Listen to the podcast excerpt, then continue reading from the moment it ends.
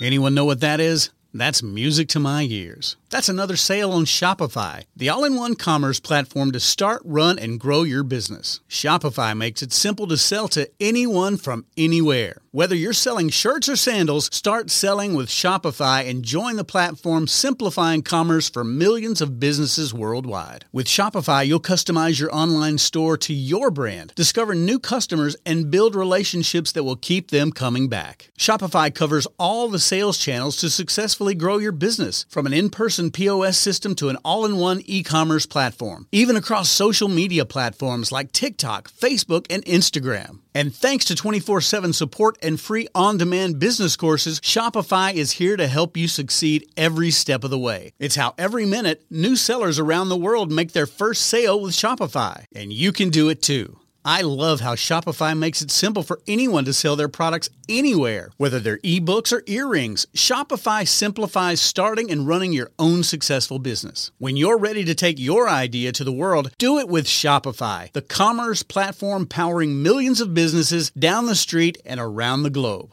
Now it's your turn to try Shopify for free and start selling anywhere. So sign up for a free trial at shopify.com slash C-Suite, all lowercase on C-Suite. Go to shopify.com slash C-Suite, all lowercase on C-Suite to start selling online today. Shopify.com slash C-Suite. You're listening to Thinking Outside the Bud, where we speak with entrepreneurs, investors, thought leaders, researchers, advocates, and policymakers who are finding new and exciting ways for cannabis to positively impact business, society, and culture. And now, here is your host, business coach, Bruce Eckfeldt. Are you a CEO looking to scale your company faster and easier? Check out Thrive Roundtable. Thrive combines a moderated peer group mastermind, expert one on one coaching, access to proven growth tools, and a 24 7 support community. Created by Inc. award winning CEO and certified scaling up business coach Bruce Eckfeldt, Thrive will help you grow your business more quickly and with less drama. For details on the program, visit eckfeldt.com slash thrive. That's E-C-K-F-E-L-D-T dot com slash thrive. Welcome, everyone. This is Thinking Outside the Bud. I'm Bruce Eckfeldt. I'm your host. And our guest today is Rob Mejia. He is adjunct professor at Stockton University. We're going to talk to him about the education in cannabis or education of cannabis in terms of how do we build kind of next generation of cannabis leaders in business and agriculture and social aspects of all this kind of the needs that we have in the cannabis industry to create, you know, educated, informed, highly intelligent folks that are going to help lead and guide the growth of the industry. And Rob is is key to that. He is working with universities, uh, with students on helping them learn about cannabis as part of that process. I think one of the really interesting things about the cannabis industry is because we've dealt with this federal legal issue for so long, is that we don't have kind of the normal, I'll, I'll call it kind of the supply chain of professionals, you know, people that are learning about the plant, learning about the business, you know, as part of their educational process. Up until recently, we've been really reliant upon, you know, folks that have taken upon their own initiative to learn about this and try things and kind of school of hard knocks. Hopefully, we, we can change some of that through the work that people like Rob are doing. So I'm excited to have this uh, conversation. We haven't covered the kind of the university education side of things too much on the program. So, and I think that's sorely needed. So, with that, Rob, welcome to the program. Oh, thank you so much, Bruce. I'm delighted to be here and I'm delighted to be talking about cannabis education. Yeah, well, thanks for coming on the show. I appreciate it. So, let's learn a little bit about you first. Give us the backstory and, you know, your kind of professional journey that you've been on, how cannabis got involved, and then we'll talk about the work that you're doing. Give us give us a story. Sure. So, it started as it is with uh, probably a number of people with some medical concerns. Mm-hmm. Backing up just a little bit, I'm from Denver, Colorado, and I'm actually one of 13 kids, if you can believe that. Wow. So a few years ago, my older sister Teresa unfortunately got uterine cancer. Oh, she lived out in Cleveland, yeah. and uh, I am out in New Jersey, so I went out to go see her quite a bit. But unfortunately, she went from being a, a healthy mid 50s woman who was on no pharma. She ate well, she jogged, pretty much did all the right things. And then unfortunately, when she got cancer, she was put on opioids for the very first Oh. time. And she got pretty confused. And also, she started to lose her appetite. Yeah. And when I saw that, my brothers and I kept asking, why is nobody offering her medical cannabis? Yeah. We know it's very effective with pain management, and we also know that it helps to stimulate appetite. So, unfortunately, she passed pretty quickly, so we never had the oh. opportunity to find out what it could have done with her.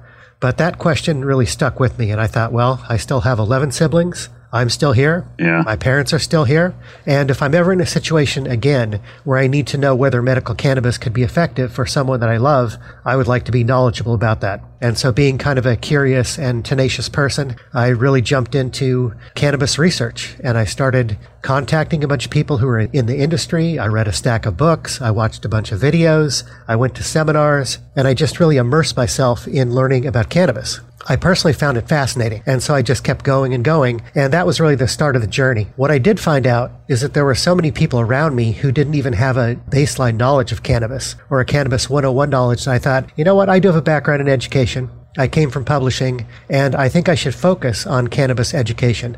And so I devoted a couple years to writing a couple cannabis books. I wrote the Essential Cannabis book, A Field Guide for the Curious.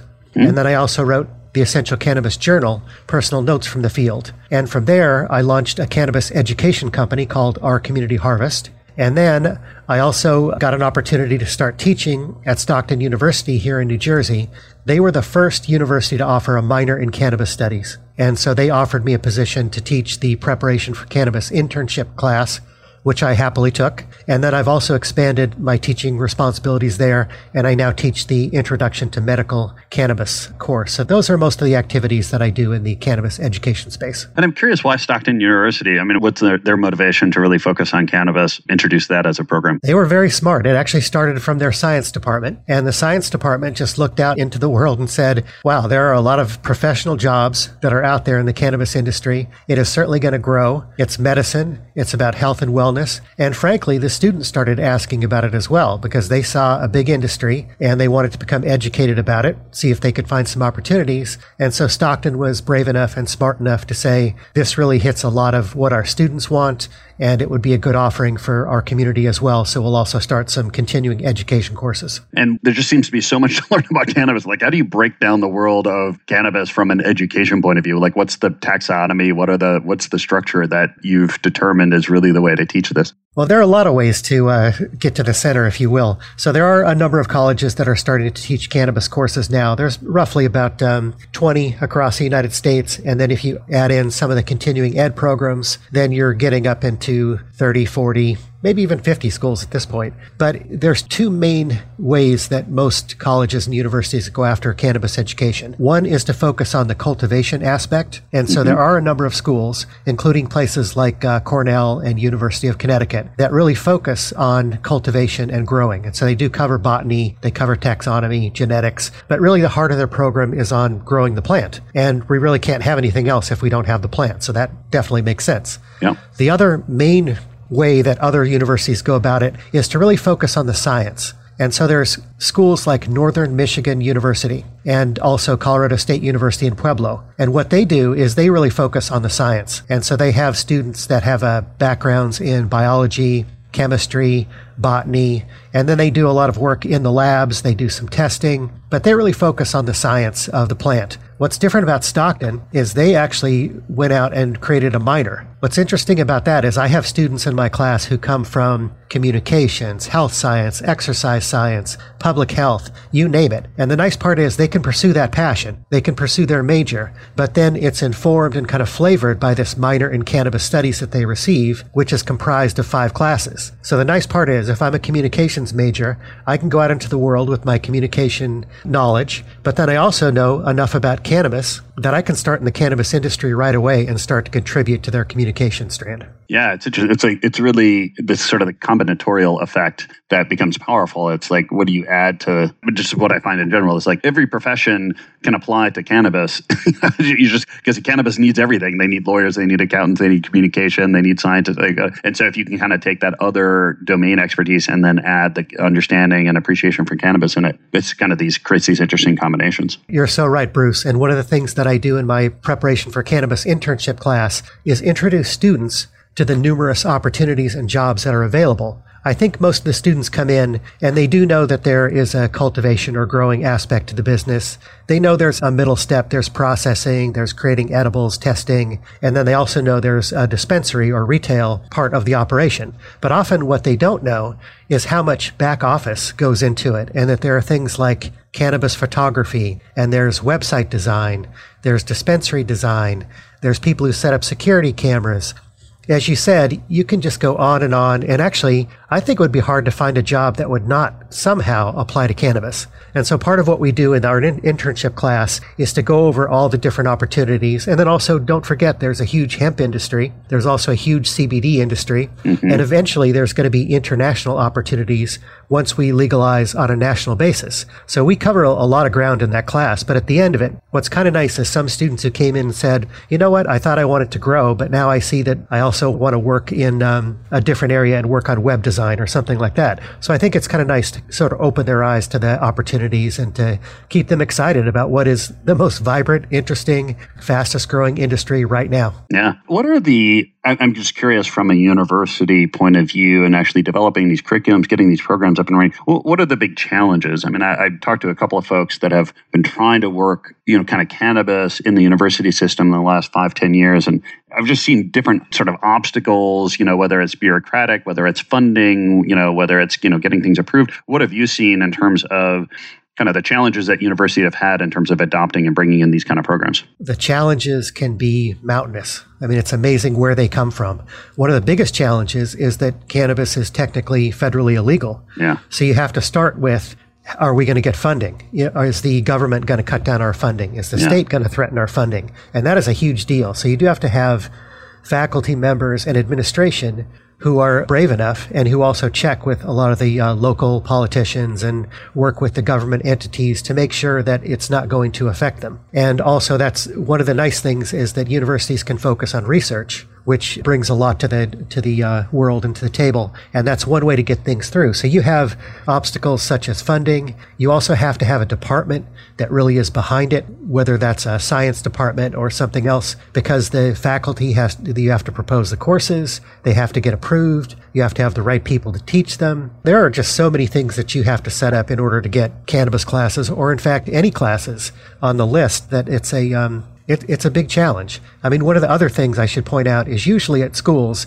if you offer a new class, somewhere some other class has to fall off the books you don't usually just add on class after class oh, after class. Yeah. And so there's also that too. So you do look at other less popular classes or maybe industries that are, you know, sort of had their day and are moving on. So you, you just have a lot of moving pieces that you have to put together in order to make a run at a cannabis curriculum in a, in a uh, college. Yeah. I'm curious, what did you have to, uh, what did you boot when, you, when, you, brought in cannabis? that is a good question. I actually don't know because the uh, program was set up before I got there. Yeah by the science department, and I'm not sure how they negotiated things. They put it under the general studies department. Got it. Yeah, uh, the department for departmentless programs. exactly. Well, well, the broadest department, so everybody is welcome here. Yeah, no, I like it. And you know, tell me in terms of what are you actually teaching? I mean, I, you know, if, if I was a student going through, like, what do I learn? Like, what are what are the important things that from a from an education point of view that you cover for you know, and, and how do I choose as a student what to focus on when I'm looking at the cannabis?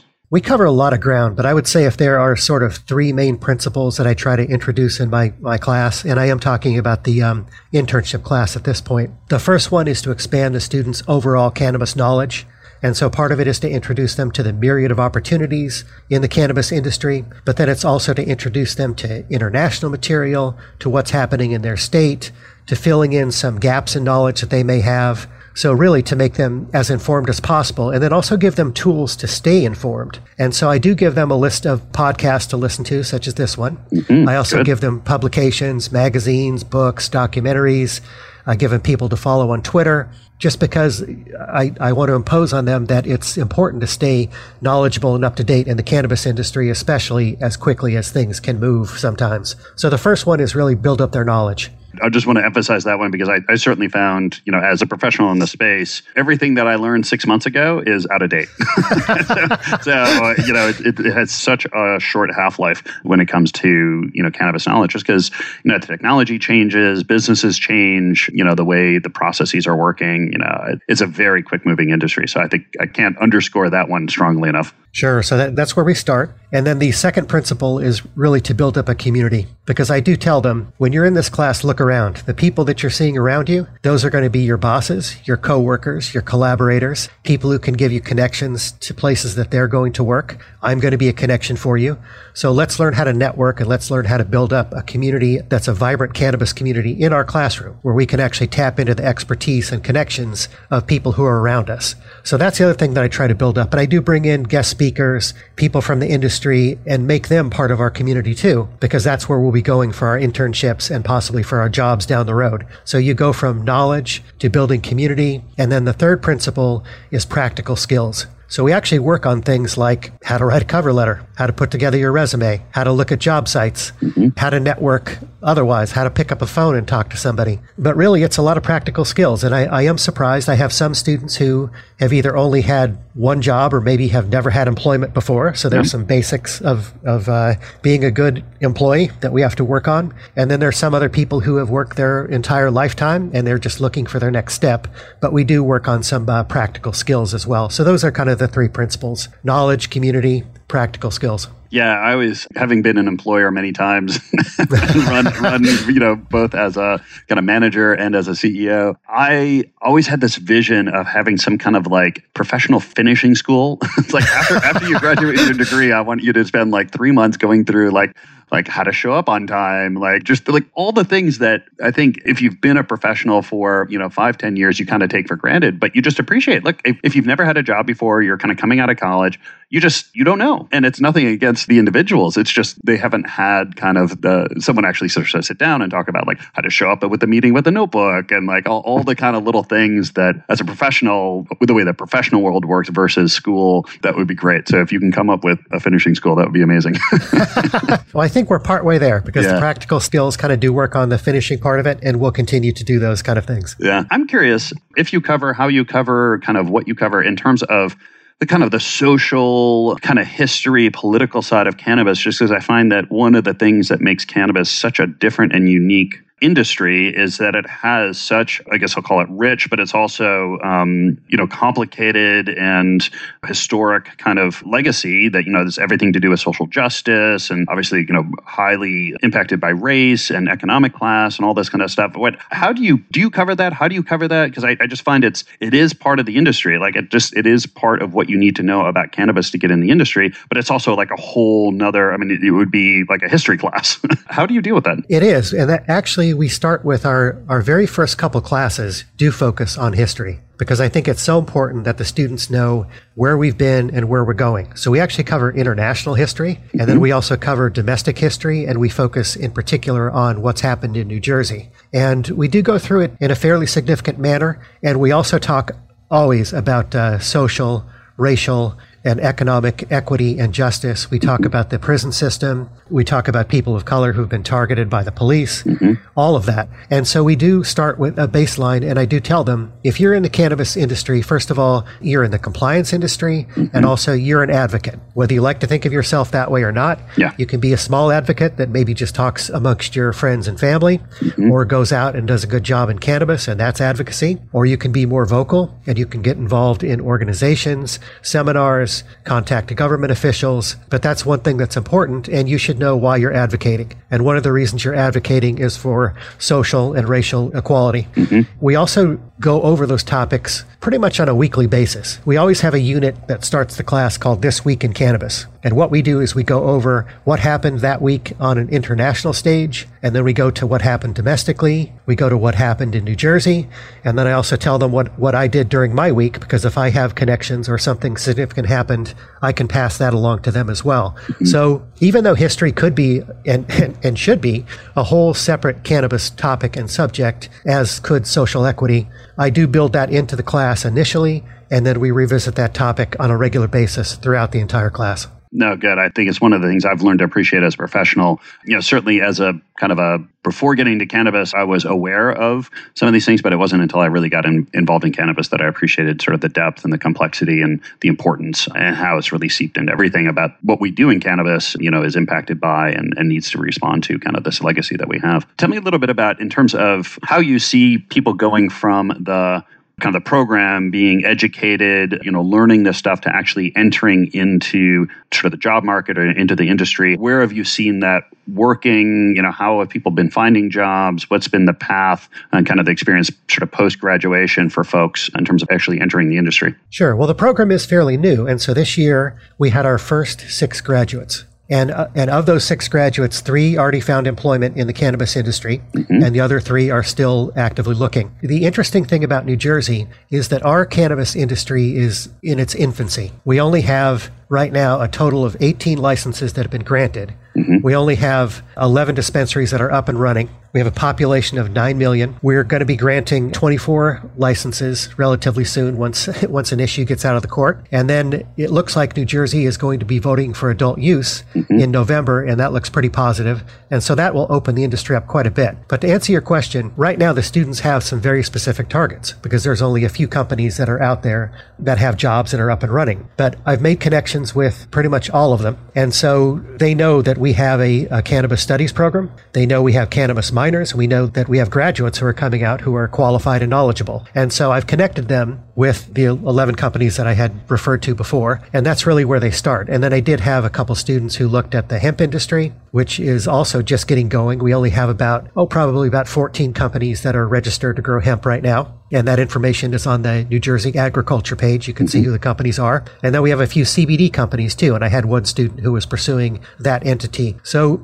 to backtrack just a moment, what we also do in the class is we built up a spreadsheet of who the employers are in New Jersey. So we set up a landscape and we set it up by where's the cultivation, where's the processing, who are the labs, who's working in hemp, who's a dispensary owner. And we have all that stuff available in a spreadsheet that we build and we update throughout the semester. So the nice part is at the end of the semester, students take a look and if they want to work in a dispensary, there's the list. They know who I have connections to and, and they go after the jobs that way. Yeah, that's great. I mean, I think that, um, you know, the fact that you can kind of provide that map given them resources. And what's the, I guess, what's the industry response for the companies that you're talking to? I guess, what is their sort of opinion of the program, of the people that are coming out of it so far? What kind of response are you getting from industry on this? They are very enthusiastic. I have a number of people who like to speak to the class it also helps them too. I mean, if you're in the cannabis industry, you want legitimacy, you want respect.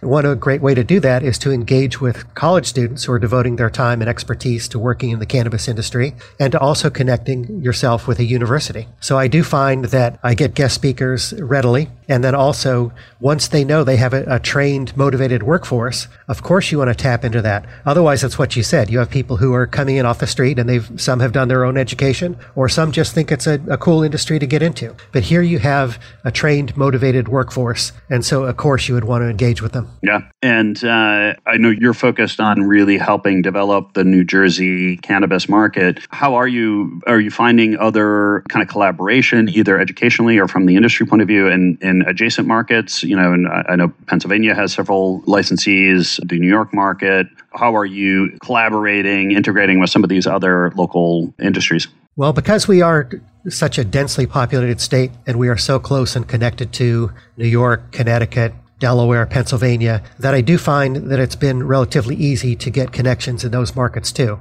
And so we do have a number of companies in New York, in Pennsylvania, Maryland, other locations that do have internships that are available, and mostly those are remote internships. And so the students are actually given projects. So there might be a marketing project that lasts through the semester, for example, and that they complete that with a supervisor, and then there's a kind of a report at the end.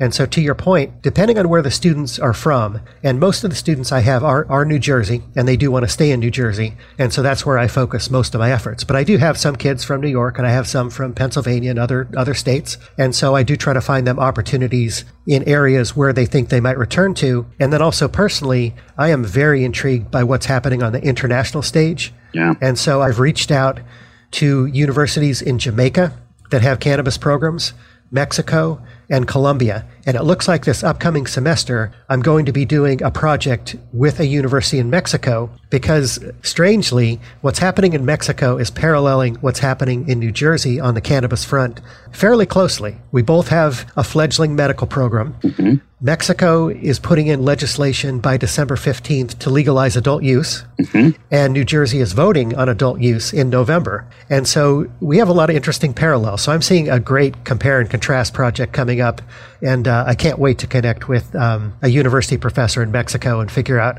how we're going to connect the students and what kind of project we're going to do. So I'm, I'm looking at international opportunities too.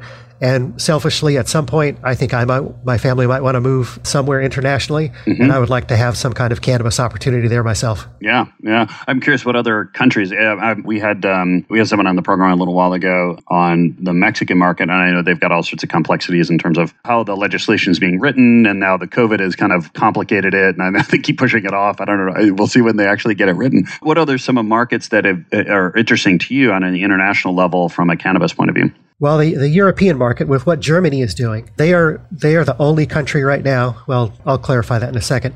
Germany actually allows insurance to cover medical cannabis. Mm-hmm. And that is a gigantic development. Israel kind of does the same thing. Their program's a little different. They actually put a cap on how much cannabis costs, and they are the hotbed of research. So personally, the countries that I look at that I'm kind of fascinated with, other than the three I mentioned earlier, would be uh, Israel, Germany, and then uh, there's always interesting countries like Thailand, for example, where they are starting a program where they might be able to involve all the small farmers who are now growing rice and transition over to a, a, vibrant cannabis market. And they're doing that for equity reasons. And so I find those kind of things interesting as well. So I, I, do have my favorite, oh, let's say like, you know, eight to 10 countries that I, that I follow pretty closely. Mm-hmm. But then also there's always something interesting happening in somewhere that you don't even expect. Yeah, things kind of pop up.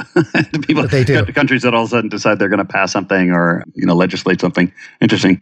How do you compare kind of the cannabis industry to some of the other kind of industries that have these strong kind of university programs? Um, how do you see this playing out? I mean, is cannabis going to be kind of this add-on to other programs? Is it going to become its own program? And what, if you look at kind of the educational domain, where where do you see this you know kind of growing over the next five ten years. It feels like it should become its own department at some point and it feels like there will be an opportunity for more majors i believe Part of the reason is that there is such growth in the cannabis industry right now. It is the fastest growing industry. Yeah. And depending on what state you're in, you could see employment growing by 15% or even higher. If you're in Illinois right now, for example, they're putting in a, a very vibrant adult use program. And so their job market is booming. And you're seeing the colleges there starting to offer a number of programs. They've actually been given grants by the state and so some of the colleges are specializing in real niche but great opportunity. So a company called, I mean, sorry, a college called Olive Harvey, for example, is working on logistics and delivery. And certainly at some point, that's going to be a big deal. You can imagine if and when we legalize nationally that if you're a grower in some place like Illinois or New Jersey, your prices are so far beyond oh, yeah. the California, Oregon, Washington, Colorado. So you're going to start importing. If you're importing, you're going to need to store, you're going to need to test, you're going to need logistics, delivery, all that. And so I think it's kind of a smart thing to look at um, what kind of opportunities are going to arise in the cannabis industry and to align your college with those opportunities. So to your answer, I think it's just going to grow at pretty much every school in every state where cannabis is blooming. Yeah, no, it makes sense. This has been a pleasure, Rob. If people want to find out more about you, about the programs you're, doing at Stockton, about you know general questions people have around cannabis education in the university systems, what's the best way to contact you, get that information? One nice thing they can do is if they want to take continuing education courses on cannabis and come out with a cannabis certificate, Stockton University does offer that. So if they go to Stockton University, go to the continuing ed department, look up cannabis certificate, you will see a suite of six classes you can take, and you can take one, two, all the way up to six. And if you do take the six, you do get a certificate and you'll be very knowledgeable. So that's one thing that one way you can engage with cannabis education. And you do not have to be a full time student at Stockton or even a part time student. And the other thing that they may want to do is contact or look at my website, which is ourcommunityharvest.com. And my email is rob at ourcommunityharvest.com. And certainly I welcome uh, engagement. If there's companies out there that need good interns, you know I've got it. And uh, so I'd welcome your contact. Excellent. I will make sure that your contact information, the links that you gave are in the show notes here so people can click through and get that. Rob, this is about a pleasure. Thank you so much for taking the time today. Great conversation. You know, I think it's it's just a, a sorely needed part of this industry, and I really appreciate the work that you're doing. Well, thank you so much, and I appreciate the work that you're doing as well. We'll get the cannabis education message out there. You've been listening to Thinking Outside the Bud with business coach Bruce Eckfeldt. To find a full list of podcast episodes, download the tools and worksheets, and access other great content, visit the website at thinkingoutsidethebud.com. And don't forget to sign up for the free newsletter at thinkingoutsidethebud.com forward slash newsletter.